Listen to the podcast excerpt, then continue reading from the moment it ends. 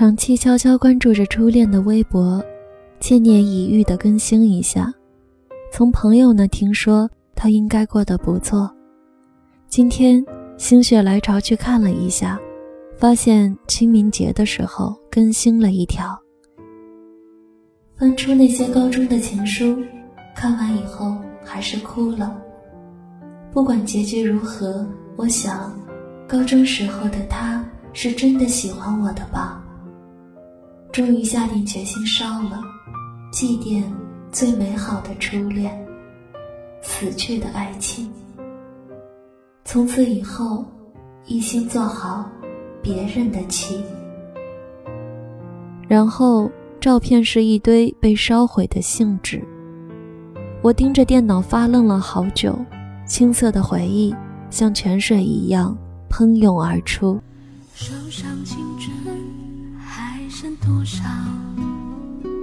思念还有多少煎熬？偶尔紧牵用过的书。至今为止，我写过三回情书，它是我的第一次，也是最炽烈单纯的一回。我从没想过有回复，也从没想过会跟他交往。我早知道我们不是一类人。他是我小学、初中的同班同学。一直没有什么交集。高中的时候，他经常全校第一，清高骄傲；而我，浑浑噩噩，得过且过，多愁善感，困在自己的小世界，郁郁寡欢。我说不出来是怎么喜欢上他的，也许只是因为一次偶然的公车闲聊，他那颗好吃的话梅糖。前些日子看到有灵一条状态，喜欢上一个人是什么感觉？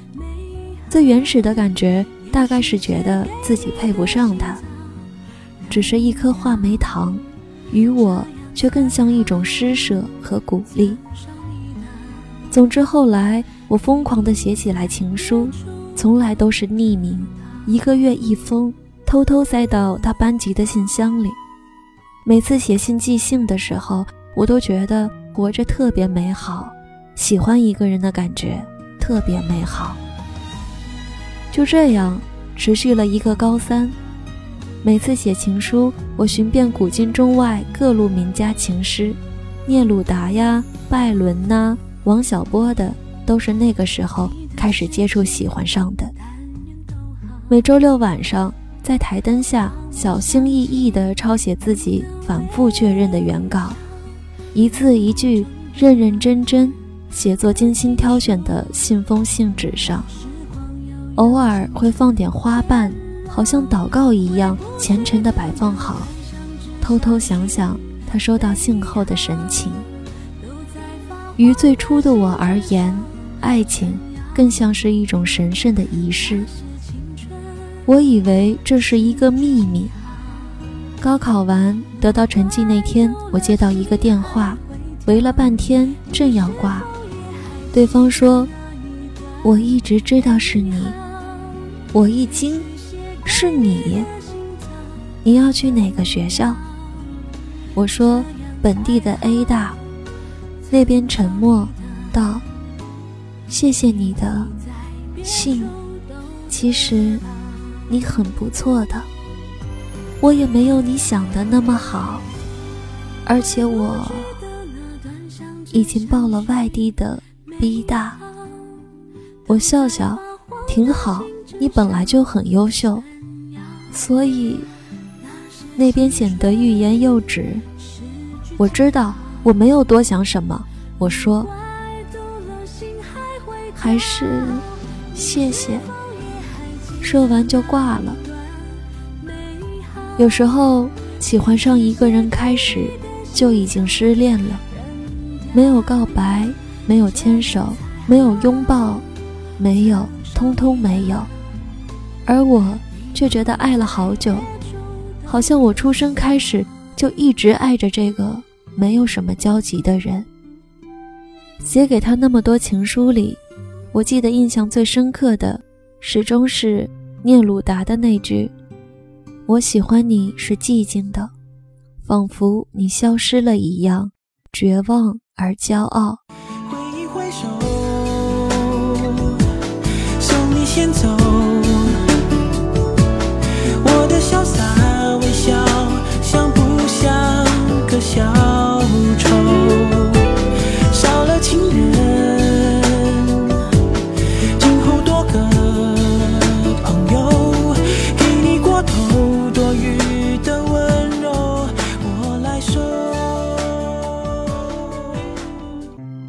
在日本第一年的平安夜上，我打开邮箱，发现一个苹果和一封信。你好，小严谨，我其实不太认识你，你也肯定不认识我。只不过那天学校一起去某某神社，你站在鸽子群中，穿着我喜欢的白衬衫，随风摆动，鸽子飞舞，逆光的背影，只为这一刻的心动。我想说，写这封信的时候，我是喜欢你的，and 祝你平安夜快乐。我站在邮箱前读了一遍又一遍，手拿着苹果，直到烂了都不舍得吃。那一刻，我终于明白，曾经收到我情书的姑娘说的那句谢谢，并非只是敷衍。我想好好对这个人说一声谢谢，可惜，最后我都不曾知道是谁。生命中会遇到那么多心动的人。我们能抓住的少之又少，有时候觉得是爱吧，有时候又觉得只是单纯的欣赏。而情书的存在，比起倾慕，更多像是一种自恋，自恋那个多情又忧郁的深夜，清澈而激动的青春悸动。西方思想中有一个悠久而阴森的传统，这个传统认为，爱。始终只能被认为是一种无法得到回应的东西，是一种倾慕。看到爱情得到回报的可能越渺茫，欲望就越旺盛。根据这个观点，爱只是一个方向，不是一个地点。达到目的，拥有被爱之人后，则会自行消失。情书是爱的刺青，刺在回忆深处的心动瞬间。曾经为你写满那封相思的信呢，再也不会变成我心里那道轻快而忧伤的水印。偶尔会觉得，我们好像有一样的重要的东西要去寻找，但却忘了是什么，又不知道怎么去寻找。我们忘了曾经为什么新鲜，为什么而兴奋，为什么而孜孜不倦地去寻找，去失眠。如果我真的爱过你，我就不会忘记。当然，我还是得不动声色地走下去，说：“这天气真好，风又轻柔，还能在斜阳里疲倦的微笑。”说：“人生真平凡，也没有什么波折和忧愁。”